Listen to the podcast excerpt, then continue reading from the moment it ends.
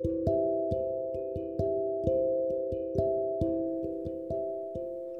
はようございます。お元気でしょうか？今日の聖書の時間となりました。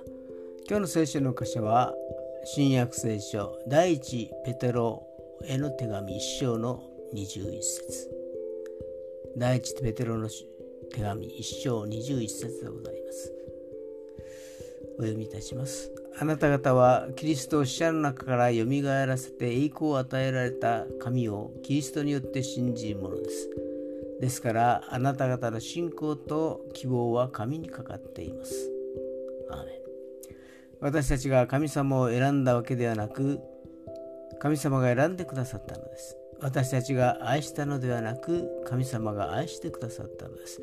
私たちが義となったのではなく神様は義と認めてくださったのです。すべてはイエス様の十字架のゆえなのです。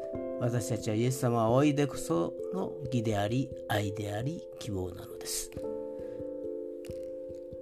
今日もイエス様の愛により頼むことができますように。それでは今日と一日が皆さんにとって良き一日でありますように。よしでした。